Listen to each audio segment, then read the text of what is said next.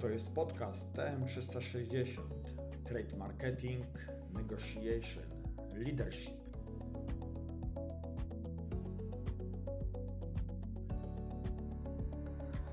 W każdym odcinku poznasz praktyczne sposoby i narzędzia zwiększające rentowność Twojej firmy.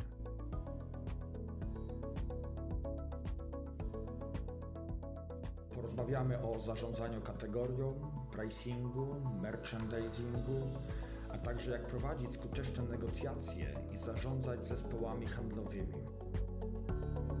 Serdecznie zapraszam, Roman Szymczak.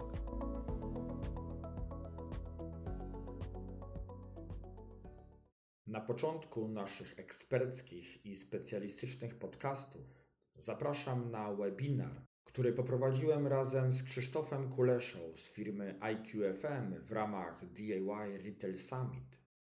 W trakcie webinaru rozmawialiśmy o strategiach asortymentowych w branży retail, a przede wszystkim szukaliśmy odpowiedzi na pytanie, czy można połączyć cele marketu z celami producenta w budowaniu kategorii asortymentowej. Zaproszonymi gośćmi byli Wioletta Wojtunik z firmy Klimas w i Rafał Dębiec, zarządzający marketami PSB Mrówka Transpal. Posłuchajcie.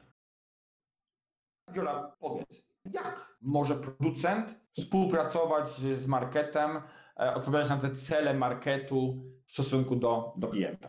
Nie ma innej pierwszej odpowiedzi czy, czy pierwszego elementu jak zadbanie o konsumenta. No bo to jest, e, tak jak powiedziałeś w Twojej prezentacji, ten konsument jest tym kluczem e, do realizacji celów zarówno producenta, jak i e, detalisty czy zarządzającego marketem. I teraz w branży DIY, oprócz tego, że producent powinien rozumieć swoją kategorię, powinien rozumieć kategorie, które znajdują się w jakimś zakresie, je znajdują się w markecie DIY, bo my zarówno producenci, jak i zarządzający marketem jesteśmy odpowiedzialni za to, żeby stworzyć takie pomocne środowisko dla realizacji projektów klienta, konsumenta. Czy to projektów bardziej budowlanych, czy to projektów bardziej e, dekoracyjnych. No i też patrząc z perspektywy wspólnych celów, musimy się odnosić do celów efektywności biznesowej, bo tak na końcu to o taki rezultat również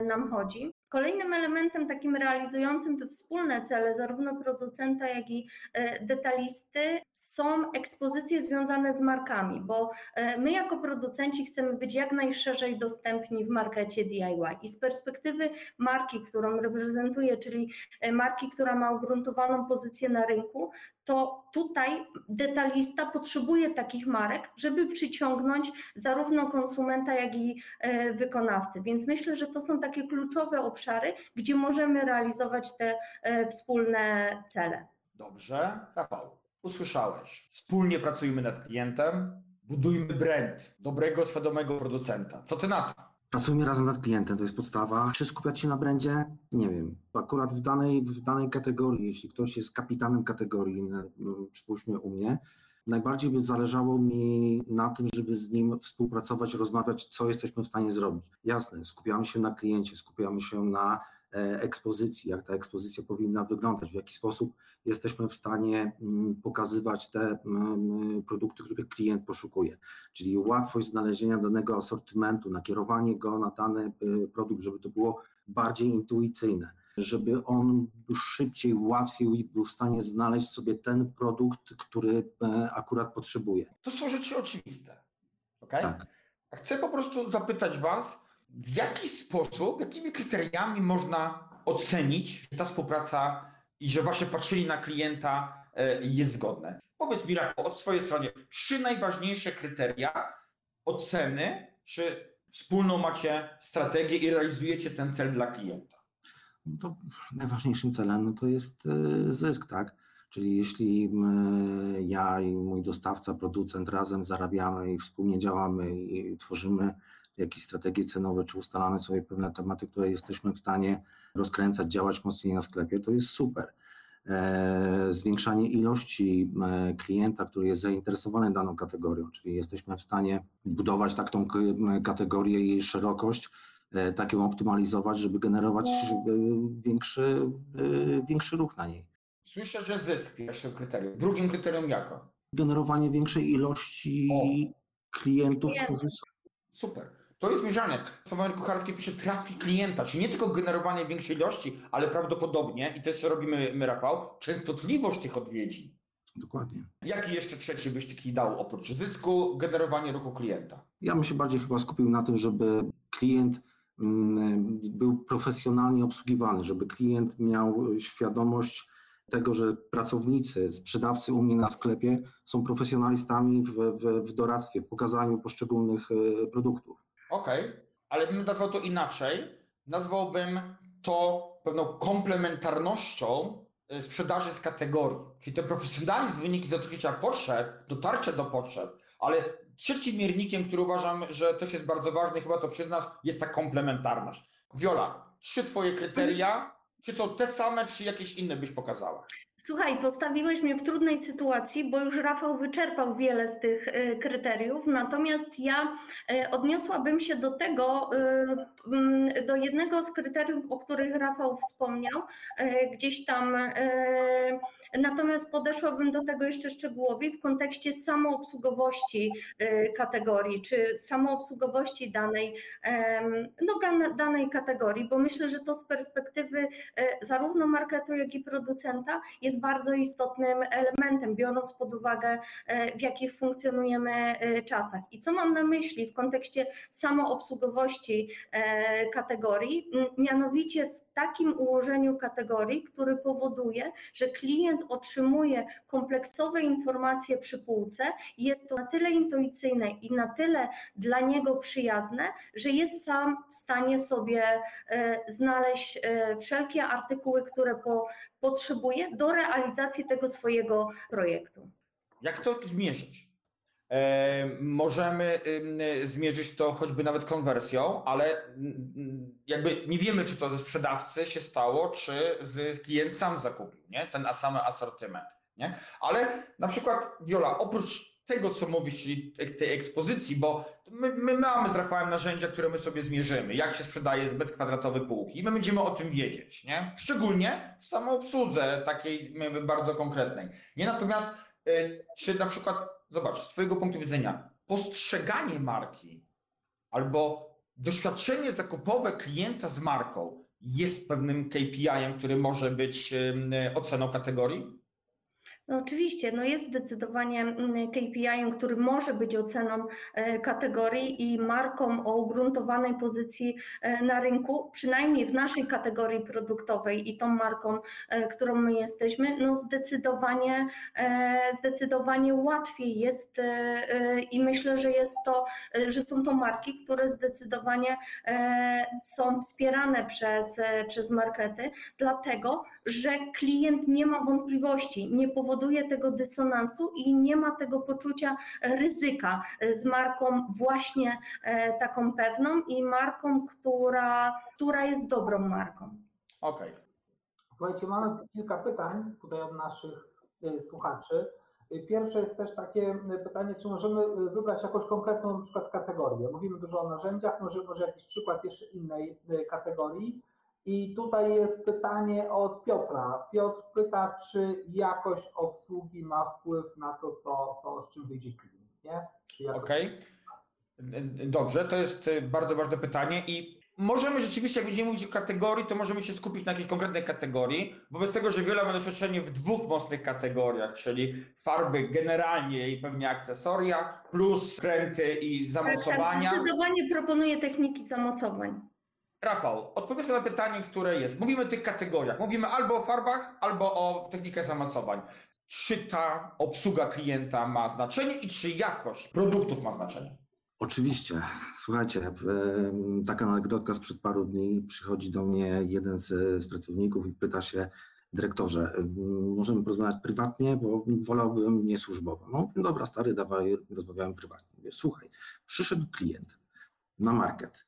Spędziłem z nim z dwie godziny i wyobraź sobie, że dostałem stówę na piwku. sprzedał mu paletę e, płytek, opowiedział dokładnie co i jak e, zrobić.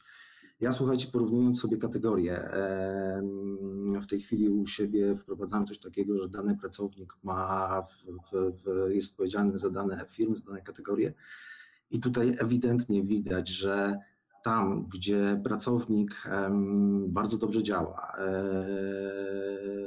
jest doradcą, jest, jest sprzedawcą, jest wsparciem dla tego klienta, mam niesamowite wzrosty na tych kategoriach. Tam, gdzie ta obsługa jest y, słabsza, jest y, totalny dołek. I w tej chwili na przykład rozmawiając ze swoimi chłopakami czy z pracownikami na sklepie, to bardzo mocno poruszamy ten temat związany z obsługą klienta. Mamy technikę zamocowań. Jak poszczególne persony, czyli mówmy tutaj o majsterkowiczu i wykonawcy, w jaki sposób mógłbyś ocenić jakość produktu i jakość obsługi tej, z tego produktu? Tutaj personą, która, która odwiedza moje sklepy, to jest detalista, czyli to jest ten drobny majsterkowicz, Mhm. to jest ta y, y, Jola, która kupiła sobie karnisze i potrzebuje e, je zamocować, czyli skupiamy się na drobnych y, rzeczach.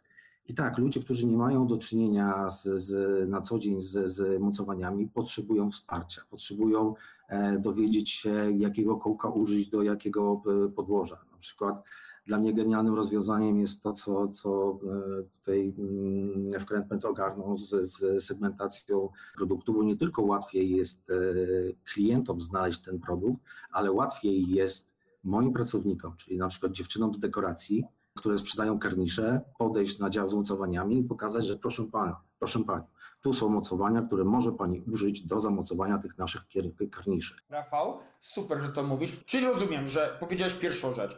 Sprzedawcy, którzy dobrze rekomendują, y, mają lepsze obroty i to widzisz po statystykach. A druga rzecz, ta komplementarność związana z tym, że sprzedawca łatwiej nawiguje po kategorii.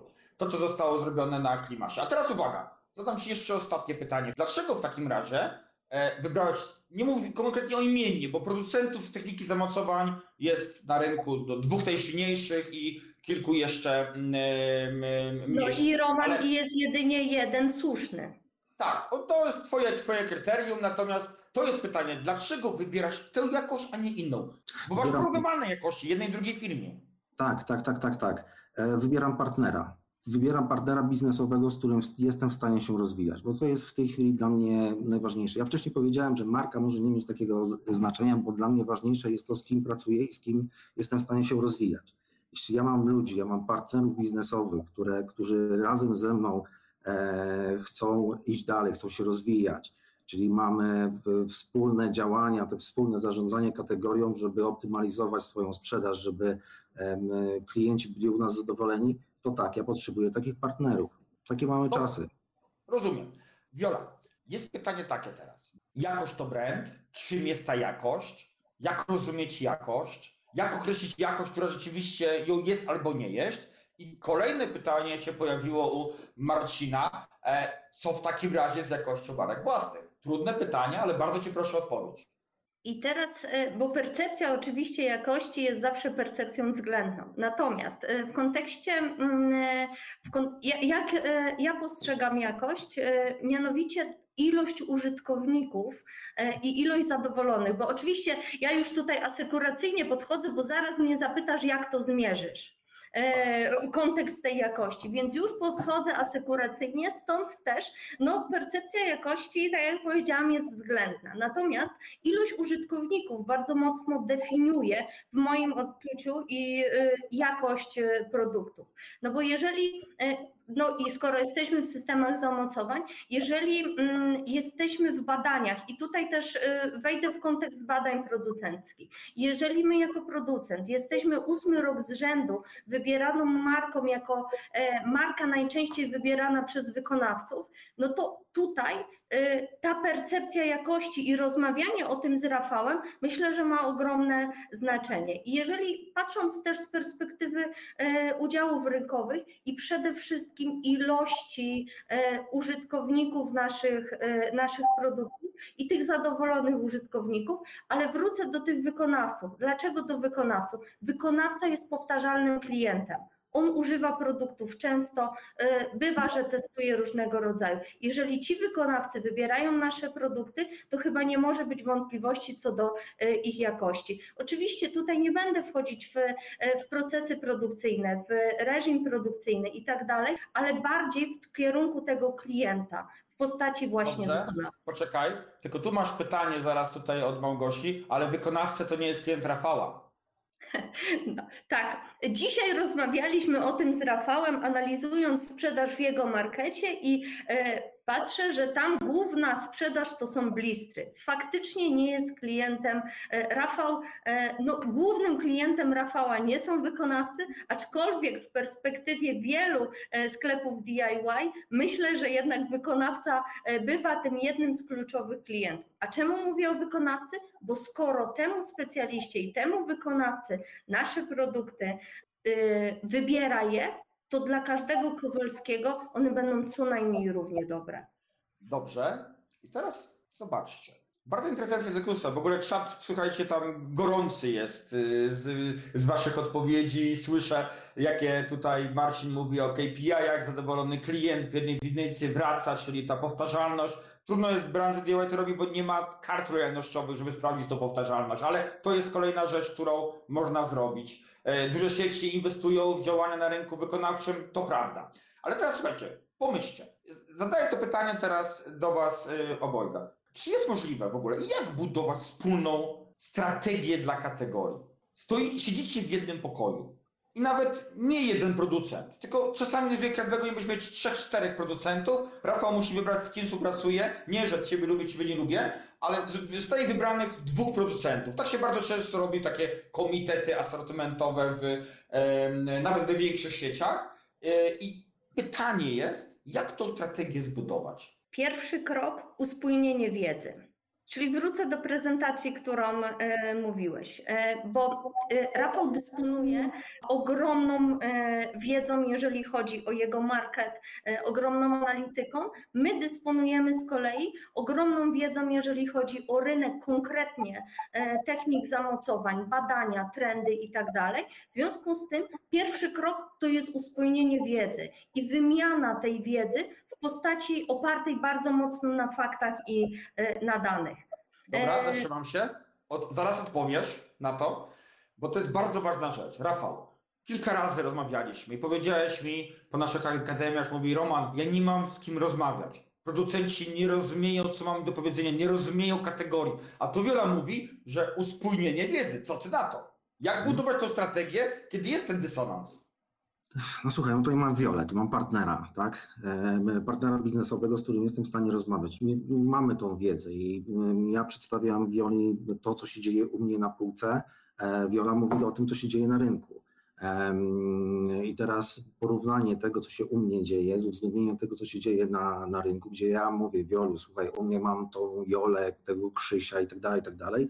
I jakich kroków powinniśmy, albo jakich, jak, w jaki sposób powinniśmy iść dalej. Czyli mówimy tutaj o tej strategii wizerunkowej, czyli tworzymy ten podejście do, do ułożenia tego asortymentu, żeby klientom było łatwiej. Dobra? Wiola rzeczywiście jest wyjątkowa, potwierdzam. Rozumie rynek, kategorie i naprawdę bardzo. Ale masz dużo więcej producentów, których nie rozumieją. Nie mają tej wiedzy co ty, nie mają badań rynkowych. Przychodzą do ciebie i chcą zaproponować to. Co wtedy z budowaniem strategii asortymentowej? Masakra. Dziękuję. To chciałem usłyszeć. Nie masakra. słuchaj, Zazwyczaj wygląda to w taki sposób, że przychodzi do mnie em, dostawca, producent i przychodzi z gotową ofertą. Proszę panie Rafale, co pan na to? Ja mówię, no okej, dobra, ale ja ten produkt mam już na sklepie. E, No ale mój jest e, ładniejszy, fajniejszy i tak dalej, i tak dalej. Mówię, wie pan co, niech pan zobaczy, jak wygląda kategoria z tym asortymentem u mnie na sklepie. Niech pan przyjdzie z propozycją, co pan może w tej kategorii zrobić więcej niż tam jest zrobione. Czyli co pan może wnieść dodatkowego, czy który produkt będzie pan miał tańszy, z których tam już, z których tam już te, są te produkty, tak? Więc w pierwszej kolejności oni muszą mi powiedzieć, pokazać, co mogą dodatkowo zrobić, albo wskazać mi produkt, który będą mieli w tej samej półce jakościowej w lepszej cenie. Super. Tu jest dyskusja też na czacie właśnie, czy warunki, czy jakość, czy współpraca. Bardzo gorący jest ten, słuchajcie, czat i mi się to podoba. E, No dobrze, E, Wiola, uró- wyrównanie wiedzy. Co drugie? Drugi element e, uspójnienie celu, bo oczywiście mówiliśmy tutaj o oczywistych celach, które, które każdy chce realizować, czyli marże, ilość rotacji, ilość klientów i tak dalej, i tak ale być może Rafał ma cel pozyskanie zupełnie nowej persony zakupowej. I z mojej perspektywy jest to super istotny e, element, żeby wiedzieć, jakie cele chce realizować oprócz tych oczywistych, chce realizować e, Rafał. Rafał, jakie możesz mieć te cele wspólne, ale trzymam się strategii. Co jeszcze w tej strategii? Usłyszałeś, że możesz mieć nową personę i Wiola ci na tą personę odpowie w kategorii technik zamocowań, nie? E, być może, być może, a być może nie. E, co jeszcze byś, Rafał, ty powiedział o, o budowaniu wspólnej strategii? Mamy, słuchajcie, rów- wyrównanie wiedzy. Mamy, drugi element, jakieś z poznaniem celów marketu i celów producenta. Co trzecie? Wizerunek, budowanie wizerunku dostawcy, marki, brandu, budowanie mojego wizerunku jako mm, sklepu, w którym em, klienci dostaną wiedzę, dostaną wsparcie, dostaną pomoc.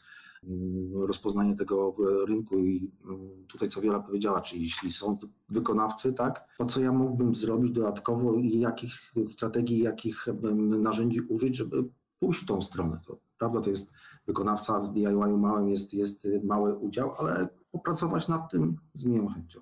Czyli zobaczcie, e, strat, e, uwzględnienie wiedzy, cele, e, zbudowanie wizerunku danego marketu. Wiola, co ty na to? Jaką masz odpowiedź na to i jaki ty możesz mieć jeszcze cel kolejny? Ja tutaj do tego, co Rafał powiedział, czyli e, budowanie tego wizerunku, dołożyłabym rzecz bardzo, bardzo pragmatyczną, mianowicie taki kalendarz wspólnych działań promocyjnych, ale promocyjnych rozumianych jako aktywności realizowanych, żeby budować tą taką konsekwencję, też omnichannelowość w kontekście e, budowania mm, kontaktu z klientem czy komunikacji e, z klientem w- w bardzo pragmatyczny sposób, czyli mamy dodatkową ekspozycję systemów zamocowań konkretnych na punkcie sprzedaży detalicznej. W związku z tym Rafał załóżmy daje w swojej gazetce e, ten produkt, ale my jako producent przygotowujemy treści na media społecznościowe Rafała. W związku z tym mamy bardzo mocno ogarnięty e, cały omnichannel taki komunikacyjny. Cały to oczywiście może przesada, ale generalnie komunikujemy się z klientem na kilku polach i budujemy taką jednolitość, a nie budujemy jego dysonansu, że co innego w mediach społecznościowych, co innego w punkcie sprzedaży detalicznej widzi. Super. Rafał chwalał się na czacie, że Adrian negocjował to z tobą wprowadzenie nowych elektronarzędzi i rozumie twój sposób, sposób myślenia. Ale tu Marcin jest bardzo agresywny w czacie i koniecznie chcę odpisać, żebyśmy odpowiedzieli na pytanie i to pytanie zadam na początku Rafałowi. Co ma robić market, jeżeli jakby decyzje centralne są inne niż decyzje marketowe? E, Dokładne pytanie brzmiało, jaki wpływ może mieć trzecia strona, o której nie mówimy te, teraz, ale franczyzobiorca czy e, dostawca brandu, jak centrala. Co wtedy? Odpowiedz ty ze swojej strony. Ale to musiałbym mieć bardziej sprecyzowane, no bo jaki centrala może mieć wpływ na dobór e, asortymentu czy dostawcy? Wiecie, ja rozumiem w ten sposób, że centrala mm, jakby proponuje pewnego, pewną markę jako rekomendacyjną, nie? I teraz masz być może dwie, dwie propozycje marek rekomendacyjnych, no i przychodzi do ciebie ktoś z inną markę, która, uwaga, poża twoją kategorię. Albo switchuje na bardziej marżowną, nie? Co wtedy? Okej, e, e, szczerze ja nigdy nie zwracałem na to uwagę. Dla mnie najważniejsza jest ta persona. To jest ten mój klient. To on decyduje, nie centrala, nie, nie ja. Ja mogę popełnić błędy, podejmując taką, a nie inną decyzję, ale ona będzie zweryfikowana przez kogoś, kto jest najważniejszy i może zwolnić każdego z nas. Czyli przez tego klienta, przez tego konsumenta. I nawet, żebym nieraz podejmowałem decyzje z sugestią, z, z, z różnymi innymi tematami, ale nie do końca to się zawsze zweryfikowało, sprawdzało. Ja popełniałem nieraz błędy, podejmując decyzje, nie wiem, skupmy się na super ekstra premium asortymencie, bo jest fajny, urosnę w, w rankingach, że mam świetny produkt, po czym się okazuje, że no sorry Rafał, ale popełniłeś błąd, bo ta persona, która cię odwiedza, no nie myśli tak jak ty, więc e, dają sobie spokój z sugestiami, z, z, z opiniami, to klienci decydują. A ja ze swoim partnerem musimy ogarnąć te półki tak, żeby one generowały nam Okej. to, dlaczego pracujemy. Rafał, centrala po, powinna mieć e, know-how, które rozwinie e, i pomoże tobie w prowadzeniu biznesu. Tak więc mówiąc o tym, e, jakby nie chcę tej trzeciej strony zostawić jakby z boku, bo wiem ile wysiłków też centrala to robi. Ty jesteś bardzo świadomym zarządzającym. Część osób nie jest tak świadoma, dlatego tutaj pomoc centrali w tym zakresie może być e, niezbędna. Wiola, jak to wygląda z Twojej strony, podpisujesz kontrakty lokalne i centralne? I, I właśnie tutaj ktoś bardzo słusznie na czacie zauważył, że to zależy od modelu biznesowego danej sieci y, DIY. I my definiujemy mm, dwa typy modele, dwa typy może sposobu podejmowania o sieci o rozproszonej decyzyjności i o decyzyjności scentralizowanej. I wówczas inny model współpracy przyjmuje się do tych y, typów czy modeli biznesowych. Jeżeli mamy sieci o scentralizowanej decyzyjności, to wówczas podchodzimy w obszarze key account managementu i pracujemy z centralą. I to jest dla nas ten punkt krytyczny, który decyduje o tym, czy nasz asortyment się pojawi, czy nie. Natomiast w momencie, kiedy mówimy o rozproszonej decyzyjności, y, która jest y, w pewnym sensie scentralizowana z rekomendacjami, ale miękkimi, jak w przypadku grupy PSB, to wówczas bardzo mocno pracujemy indywidualnie z każdym punktem sprzedaży, czy z każdą siecią w sieci, tak jak, e, tak jak to jest w przypadku e, Rafała. Więc to jest zupełnie inny model współpracy. Krzysiu, ty też współpracujesz bardzo z różnymi sieciami, też y, tymi, tymi największymi. E, Jak według Ciebie wygląda sytuacja w takich utrzymaniach standardów, czyli dogadania się na poziomie centralnym albo lokalnym, ale potem egzekwowania tego przy półce? Już odpowiadam. Y, Na pewno y, no, dzisiaj jest temat, który się pojawia, jest często pojawia się to słowo jakość. Y, Dzisiaj każdy y, y, by chciał mieć produkt, który ma tą jakość i odpowiednio dobrą cenę. Każdy uważa, że ten produkt powinien być pięknie wyeksponowany i po niego na pewno przyjdą klienci. Nie wiem, na ile właśnie centrala ma też na to wpływ. Myślę, że ja z perspektywy współpracy z kupcami bardzo często na ten temat rozmawiam. To kupiec często y, pomaga dobrać ten asortyment danym producentom, żeby mieć, tak jak powiedzieliście, dwóch, trzech i różnie dobrać ten asortyment, żeby to klienci zbudowali tą półkę w markecie. To oni zadecydują, po które produkty przyjdą, jakich zajdzie najwięcej, wtedy y, dalsza, y, dalsza, dalsza jest gra i dalej się planuje y, kolejne kroki y, w sklepie.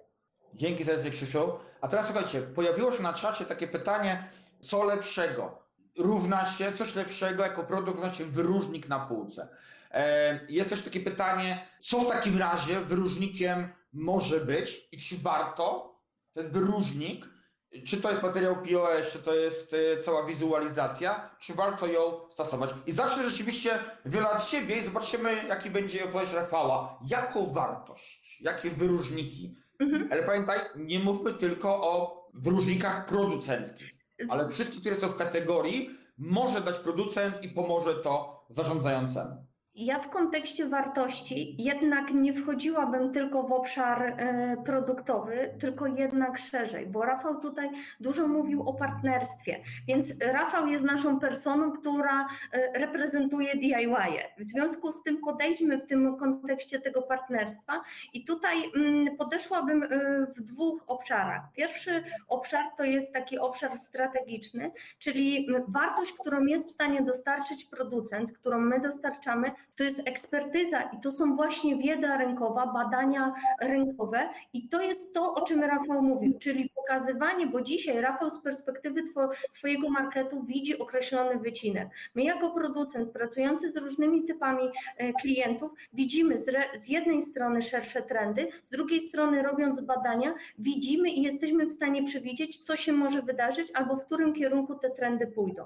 I to jest z poziomu strategicznego bardzo istotny e, element do budowania właśnie tej wspólnej strategii takiej współpracy czy, mm, czy opiekowania się tym klientem. I to jest poziom mm, strategiczny, czyli ta ekspertyza. Drugi poziom e, to jest poziom, ja jednak bardzo wierzę w tą bezobsługowość jako tą wartość, którą może dostarczyć e, producent i to już jest e, taki poziom operacyjny ta bezobsługowość rozumiana jako rzetelność, rozumiana jako e, terminowość, ale też w naszej kategorii produktowej rozumiana jako ciągłość dostaw. W naszej kategorii produktowej mamy wiele importerów i my mamy tą przewagę, że jesteśmy polskim producentem zlokalizowanym w Polsce, w związku z tym jesteśmy mniej narażeni na perturbacje w łańcuchu e, dostaw. I dzisiaj tą wartość jesteśmy w stanie e, dostarczyć dla Ciebie tak, chcesz podpowiedzieć, że dostępność asortymentu akurat jednej firmy jest tą wartością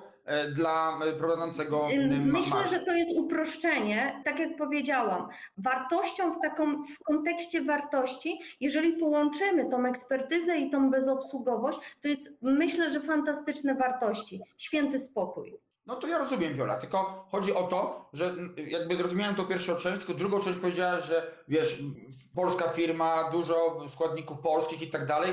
I ja rozumiem, że wyróżnikiem dla marketu powinno być to, że ta dostępność będzie szybsza i niezawodna, nie? W ten tak. sposób. No dobra, a teraz w takich konkretach jeszcze powiedz mi, Viola, w Twojej kategorii, mówiąc o tym, że to będzie bezobsługowa, jak to wygląda i co byś proponowała? Ale doprecyzuj pytanie, co masz... Chodzi o półkę, o tą bezobsługowość, mhm. nie? Czyli już wchodzimy konkretnie w, mhm. w regał, w półkę, e, wszystkie narzędzia, które tam są zrobione, mhm. marketingowe, POS-y, ekspozycja i tak dalej, nie? Podpowiedz, w jaki sposób tą bezobsługowość pomożesz marketowi. Pierwsze, mm, co zastosowaliśmy, e, identyfikację wizualną, która jest bardzo transparentna i dostosowana jest do przeznaczenia e, danego, e, danego produktu. I to jest ten element, o którym Rafał mówił. Z jednej strony to jest ta identyfikacja wizualna, konkretne przeznaczenie, dostosowana do przeznaczenia i też te kolory nie są przypadkowe. One są bardzo skorelowane z przeznaczeniem tych produktów. I drugi y, obszar, który powoduje, że jest to bezobsługowe, to jest kontekst też związany z konfekcjami. Jeżeli Rafał ma klienta, który jest klientem detalicznym i jest takim małym majsterkowiczem, on nie potrzebuje potężnych wielokilogramowych e, opakowań, tylko potrzebuje blistry, w których jest załóżmy 20 e, sztuk produktu do zastosowania tu i teraz. Opisane, e, jeżeli potrzebuje coś więcej i tutaj też łączymy, my cały czas kodujemy tego klienta, czyli jeżeli brał produkt do małej, małego swojego projektu, załóżmy blister żółty, on wie, że w tym miejscu znajdzie też e, większe opakowanie, jeżeli będzie realizował większy projekt swój.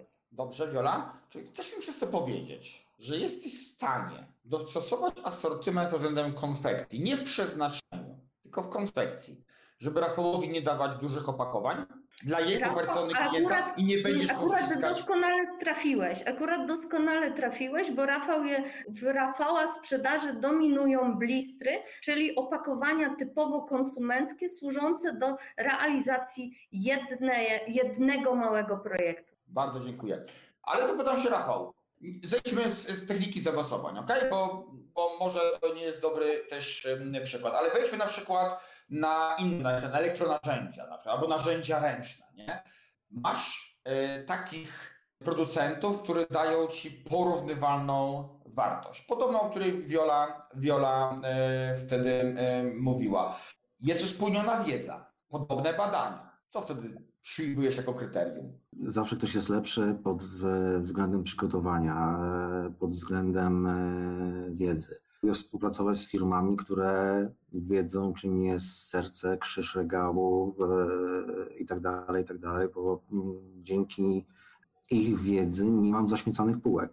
Mam dostawcę, który podchodzi do mnie i mówi, Rafale, ale to już masz. Taki sam produkt, taka sama cena. No to nie będę ci dawał tego samego, tylko słuchaj, nie masz tego, nie masz tego kategorie możesz uzupełnić mm, w, w, ten sposób. Czyli tutaj, nie wiem, budujesz sobie szerokość kategorii. Przychodzi mi też z, z dostawca z, z, narzędzi Rafał, ale nie masz w, w nic y, z premium. Może byś y, pogłębił tą kategorię, żeby klient miał wybór między A, B, a C.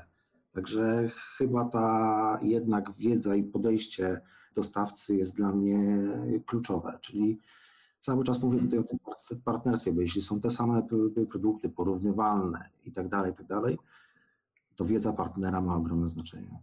Powiem szczerze, współczuję producentom, którzy tej wiedzy nie mają i nie wiem, czy mm, byś był w stanie z takimi współpracować. No chyba, że po prostu miałbyś tak atrakcyjne ceny, żeby to by się opłacało, ale wtedy po prostu jakby warunek, kryterium cenowe, czyli warunków zakupowych będzie jedynym kryterium i rozumiem, że wtedy się po prostu dociska, e, no bo jak tej wiedzy nie ma, to musicie mi zapłacić. Jak nie wiedzą, nie koncepcją, zapłaci ceną. I wtedy ja zdecyduję, co na półce jest, no bo nie mam partnera do rozmowy. I to jest mm, dobra uwaga dla wszystkich producentów, którzy są razem z nami.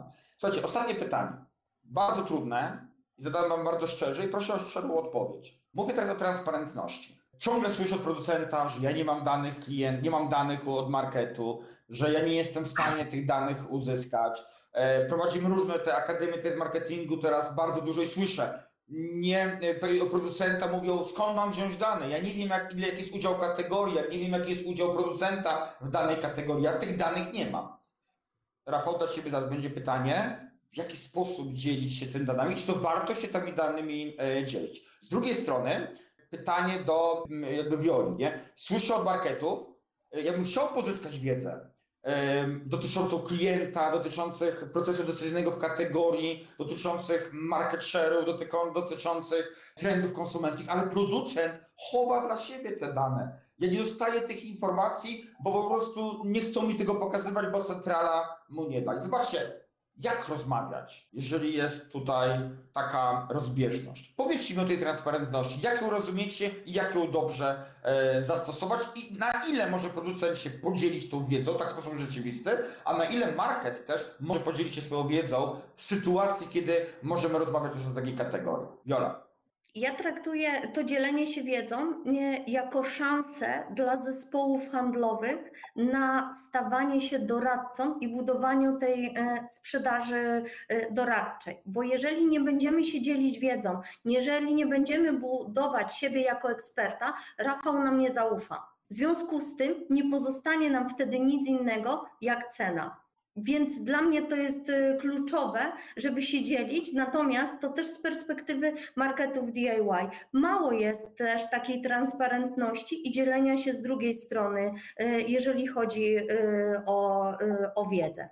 No to konkretnie, Wiola, jaką wiedzę mogłabyś przekazać marketowi bezpiecznie ze swoim know-how i taką, wiesz, tajemnicą przedsiębiorstwa, nie? Która byłaby wartościowa dla Rafała. Uważasz, jakie takie trzy rzeczy, które z wiedzy byś chciała przekazać? Mm, Nie mówiąc o ogólnikach wiedzy, którą ja mam. Odsuwając tą wiedzę, którą ja mam, nie? Jakie jeszcze inne rzeczy, czym się była w stanie Mhm. podzielić? E, Przede wszystkim, które produkty, w jakich typach punktów handlowych się e, rozwijają, e, badania rynkowe, jakie, e, jakie trendy i jakie są predykcje, jeżeli chodzi o poszczególne grupy asortymentowe. My funkcjonujemy w zasadzie w każdej kategorii branży budowlanej. W związku z tym tutaj mamy szeroką wiedzę, jeżeli chodzi o badania rynkowe i też wiedzą, jak działa, bo my prowadzimy różnego rodzaju testy jak dana ekspozycja pracuje, jakie typy ekspozycji, jakie realizują cele w poszczególnych punktach sprzedaży. No dobrze, a jesteś w stanie się podzielić takimi rzeczami, na przykład jak Twoimi badaniami dotyczących postrzegania marki, albo doświadczeń zakupowych z Twoim produktem, albo danych GFK dotyczących e, udziału kategorii czy No, słuchaj, udziału no ja się przed chwilą podzieliłam tym, e, mówiąc o tym, że e, od 8 lat jesteśmy najczęściej wybieraną marką przez wykonawców. Jak my chcemy to na liczbach, Wiola. Ale powiedz mi szczerze, jesteś w stanie, czy, czy to już jest, wykracza do, poza tajemnicę przedsiębiorstwa i Waszą strategię? Myślę, że to, to zależy. Tutaj musielibyśmy bardzo mocno e, wejść w szczegóły. Wszystko, co pozwoli nam wspólnie realizować tą strategię budowania wspólnego biznesu, jak najbardziej tak. Natomiast są też elementy, które są tajemnicą firmy po to, żeby mieć przewagę konkurencyjną i takimi rzeczami nie podzieli się żadna firma, w tym my również. Jest, mam niedosyt, Wiola, I dlatego powiem to, nie musisz mi odpowiedzieć na to pytanie teraz, bo nie powiesz mi na to pytanie, ale apeluję gorąco do producentów. Czym więcej transparentności w danych rynkowych, tym decyzje zarządzającego marketa będą bardziej trafne, a wy zbudujecie wizerunek nie tylko na merchandisingu, POS-ach i budowaniu koncepcji, ale że naprawdę rozumiecie rynek. Przepraszam, Góra, mówiąc ogólnikami, że jesteśmy najbardziej wybieraną firmą, jest to oczywiście atut, ale to jest marketingowy atut. A jeżeli pokażesz mi market share czy fair share pokazujący o tym, słuchaj, w tej kategorii, wśród tych rodzajów persony jesteśmy najbardziej częściej wybierane, albo GFK pokazuje, że mamy taki market share, jest to uwiarygodnienie. Ale to jest oczywiste. To, to nie są dane, które w jakikolwiek, to są fakty, to nie są dane, które w jakikolwiek sposób są tajemnicą firmy. To są dane właśnie po to, żeby budować wspólnie kategorie. Więc o, takie dane są jak najbardziej transparentne. Ale ja słyszę, że producenci nie chcą dawać te dane. I słyszę od właścicieli marketów, nie mamy dostępów, prosimy o to, nie dostajemy. Ale rozumiem, że z twojego punktu widzenia e, można się takimi rzeczami dzielić. I uwaga, wszyscy producenci, które nas słyszą, tak się buduje wiarygodność, partnerstwo i myślenie o strategii kategorii. Rafał, tak szczerze, Tak którymi szczerze, danymi jesteś w stanie się podzielić i czy się dzielić danymi swoimi, nie tylko danego klienta, ale być może też konkurencji, które, tego, tego producenta na temat kategorii, udziału i tak dalej. Które dane tak naprawdę e, pokazujesz? Które są dla Ciebie tajemnicą, a które pokazujesz im kawa na ławę, jak to wygląda? wiecie co, w zależności co chcę ugrać, co chcę pokazać i jak ma to wszystko wyglądać. Z chęcią sprzedaję poufne dane dotyczące mm, produktów z końcówkami 7.7 u mnie na markecie. Czyli tak na dobrą sprawę, y, y, ktoś e, przychodzi do mnie, panie Rafale, chce z panem handlować, tak? Ja mówię, proszę pana, oczywiście w której kategorii? W tej i w tej, jeśli wie, co to jest kategoria. Więc proszę pana, w tej kategorii ma pan zestawienie wszystkich produktów, które są wolne i może pan zamienić, tylko trzeba za nie zapłacić. Taką wiedzą chętnie się z nimi e, dzieje. E, Słuchajcie, tak na dobrą sprawę, odkąd zacząłem mm, uczyć się u Romana i, i bawić się tym całym tematem, zacząłem pokazywać firmom udział ich produktów, na którym są miejscu w, w swojej liście, w liście kategorii, tak? Czy są w segmencie moim A, B lub C. Na 20 dostawców jeden z nimi pracuje. Mam firmę, która bardzo chciała wejść do naszych e, sklepów i zacząłem pokazywać mu te dane. Mówię, stary, jak ty chcesz ze mną handlować, jak ty jesteś na szarym końcu? Ty po prostu nie istniejesz w, topowym asortymencie, ty jesteś do wycięcia, bo zajmujesz mi półkę, a nie zarabiam. Ja nie zarabiam, ty nie zarabiasz, to, to biznes nie ma sensu. Więc co zrobić, panie Rafale? Mówię, no to stary, masz tutaj zestawienie, masz 3-4 miesiące, lądujesz w A, lecimy dalej. I to są dane, które mi pomagają, e, które mi pomagają po prostu się rozwijać na, na półce, tak? Bo jak nie pokażę tych danych, na którym on jest e, miejscu w danej kategorii, gdzie co on może zrobić, no to zostaje cały czas na samym dole, tak? Rafał, Więc- jesteś wredny. Jesteś wredny, powiem ci. Bo No, dlaczego tak. ci o tym mówię? Dlatego, że dajesz gościowi, wiesz, informacje o tym, i- i gdzie, może wy, wypłynąć. I dobry jesteś człowiekiem, że dajesz te 4 miesiące na proofa, ale jesteś wredny, że on to sam musi wymyśleć.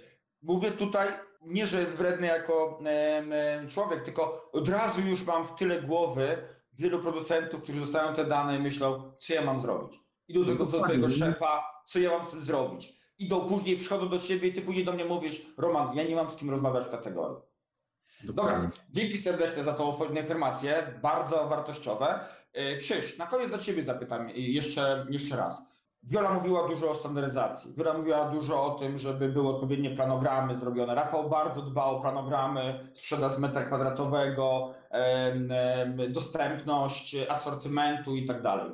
W jaki sposób agencja zewnętrzna, tak jak IQFM, e, jest w stanie pomóc producentowi i marketowi właśnie, żeby oni zrealizowali te cele. Zanim odpowiesz, to słuchajcie, Milena Wam puści jeszcze raz link do naszego następnego webinaru, który będzie za miesiąc o e, akcjach marketingowych e, w markecie, o promocjach. Kto jest zainteresowany, bardzo proszę się już teraz zapisywać. Nie zdradzę Wam jeszcze, jakich mam gości zaproszonych, ale naprawdę będą e, zacni. I również za dwa tygodnie mamy webinar z Arturem Dubakiem o kołach e, śmierci w negocjacjach. Krzyś, odpowiedz na to pytanie. Już mówię, słuchajcie, w krótkich żołnierskich słowach y, na szybko. Pierwsze, w czym taka agencja może pomóc, to jest merchandising.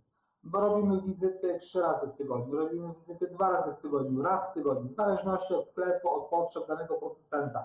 Ale jedna wizyta w tygodniu musi być tą wizytą, gdzie merchandiser pomaga y, zrobić y, zamówienie, zasugerować, czyli dokładnie sprawdza dostępność produktów, to co się kończy, czego już nie ma.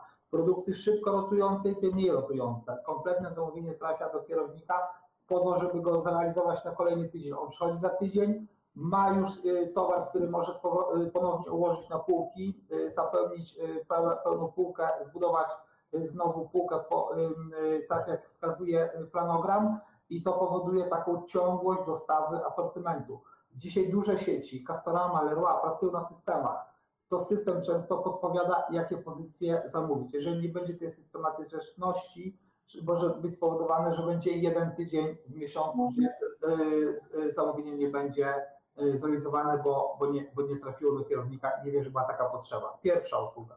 Druga y, usługa, w czym możemy y, pomóc marketowi i producentowi, to jest, słuchajcie, montaż materiałów POS. Ja powiem o takiej akcji, to było wiele lat temu, program Bitwa o Dom, program w telewizji i wspólnikiem tego programu była sieć OBI.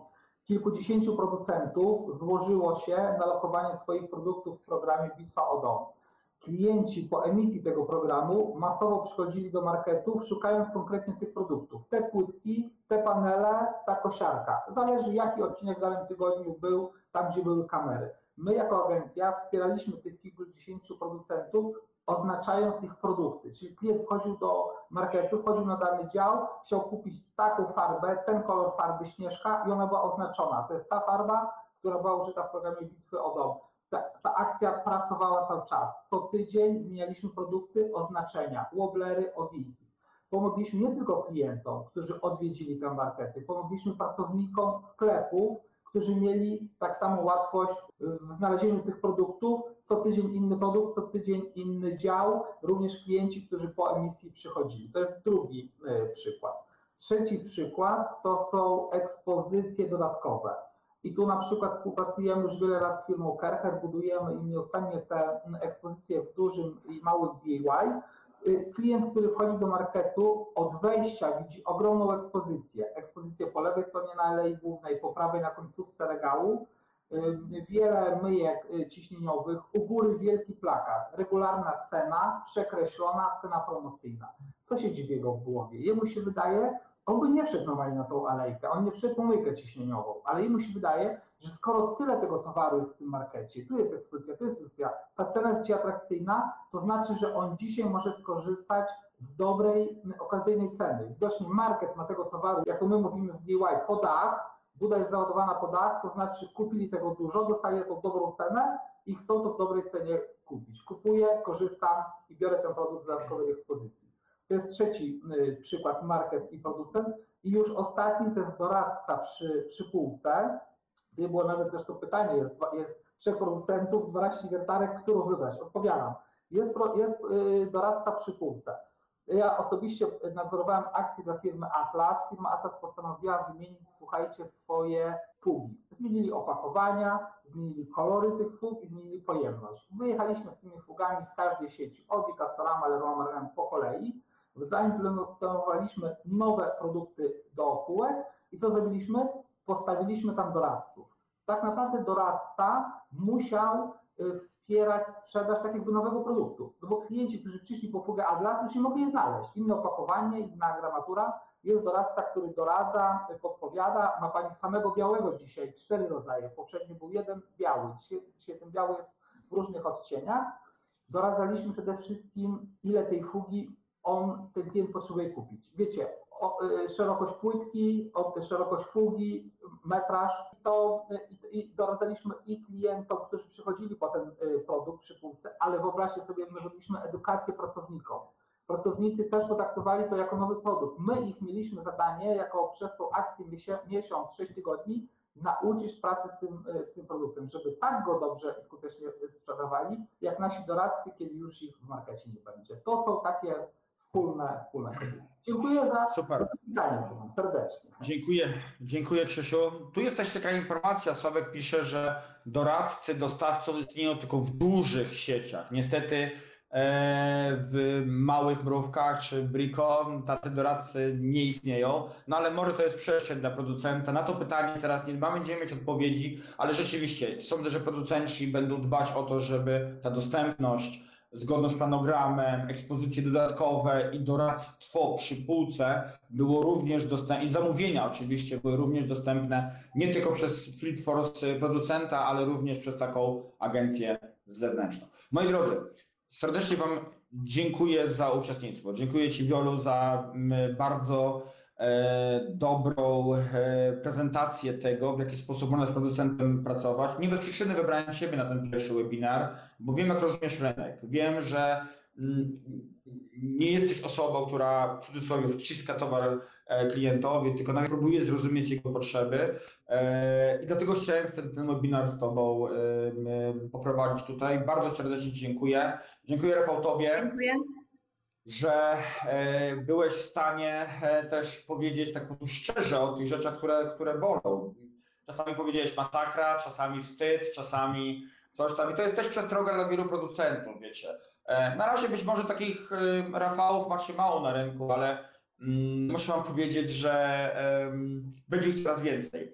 E, I, i, I tak naprawdę w, postaci Rafała możecie teraz przyglądnąć się, jak wasi kamowie, jak wasi dyrektorzy będą rozmawiać niedługo z, nie tylko z największymi sieciami, ale również z tymi mniejszymi, bo one również zaczynają się bardzo mocno edukować i być może będą zawstydzać również producentów, czego bardzo życzę, bo to jest powód dla mojej dumy, że wiedza idzie, że wiedza się rozwija i że naprawdę możemy pomóc i producentowi, i zarządzającym marketem zrozumieć, jak ta kategoria wygląda. Właśnie wysłuchałeś podcastu TM360 Trade Marketing, Negotiation, Leadership. Pamiętaj, pomagamy firmom rosnąć i budować ich rentowność. Zapraszamy na naszą stronę www.tm360.pl